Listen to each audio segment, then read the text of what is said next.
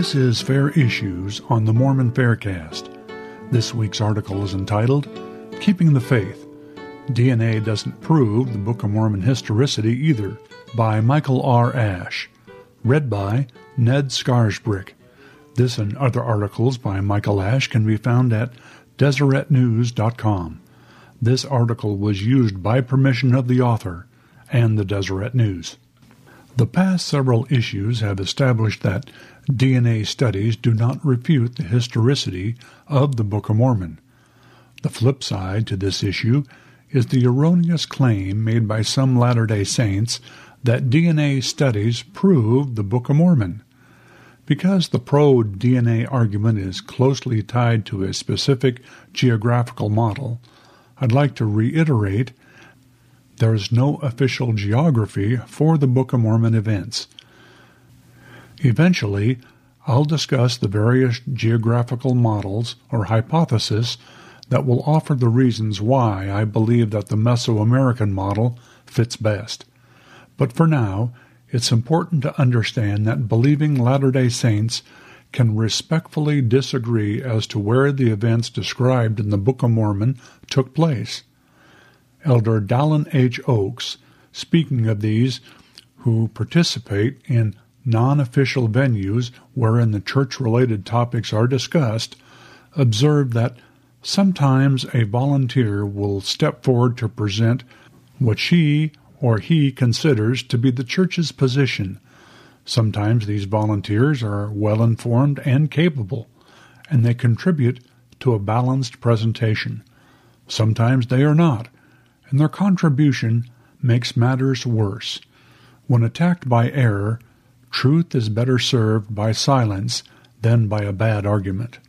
I wish to liken Elder Oak's comment to the arguments made by those who claim that DNA studies offer evidence or proof for the historicity of the Book of Mormon. Briefly outlined, there is the position taken by some who make such a claim. DNA evidence for the Lehites should be discernible in modern DNA studies. All Native Americans belong to one of the following five mitochondrial lineages haplogroups A, B, C, D, and X. Haplogroup X, the least common of five groups, appears to be traceable to the ancient Middle East. Ergo, Haplogroup X provides evidence for the existence of Lehites. The first part of this argument is based on the faulty assumption, as pointed out in the past several issues, that we should expect to find Lehite DNA.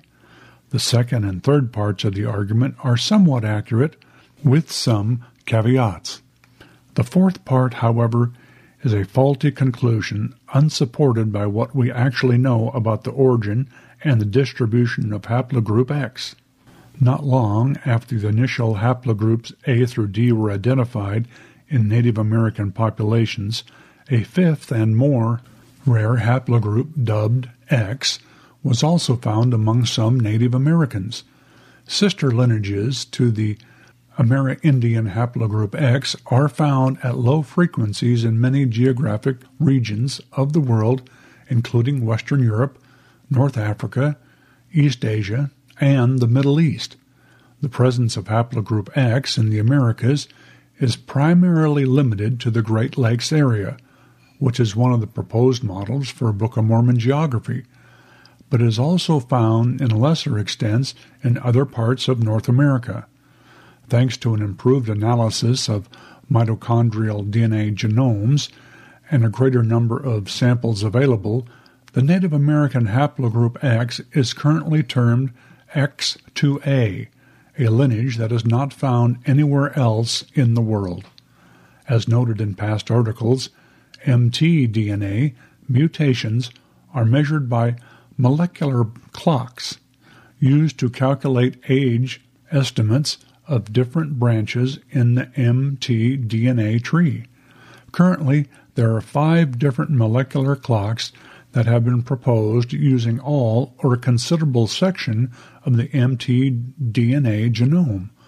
All five clocks provide close estimates of haplogroup X2A, indicating that it predates the Lehites' arrival in the Americas by several thousand years.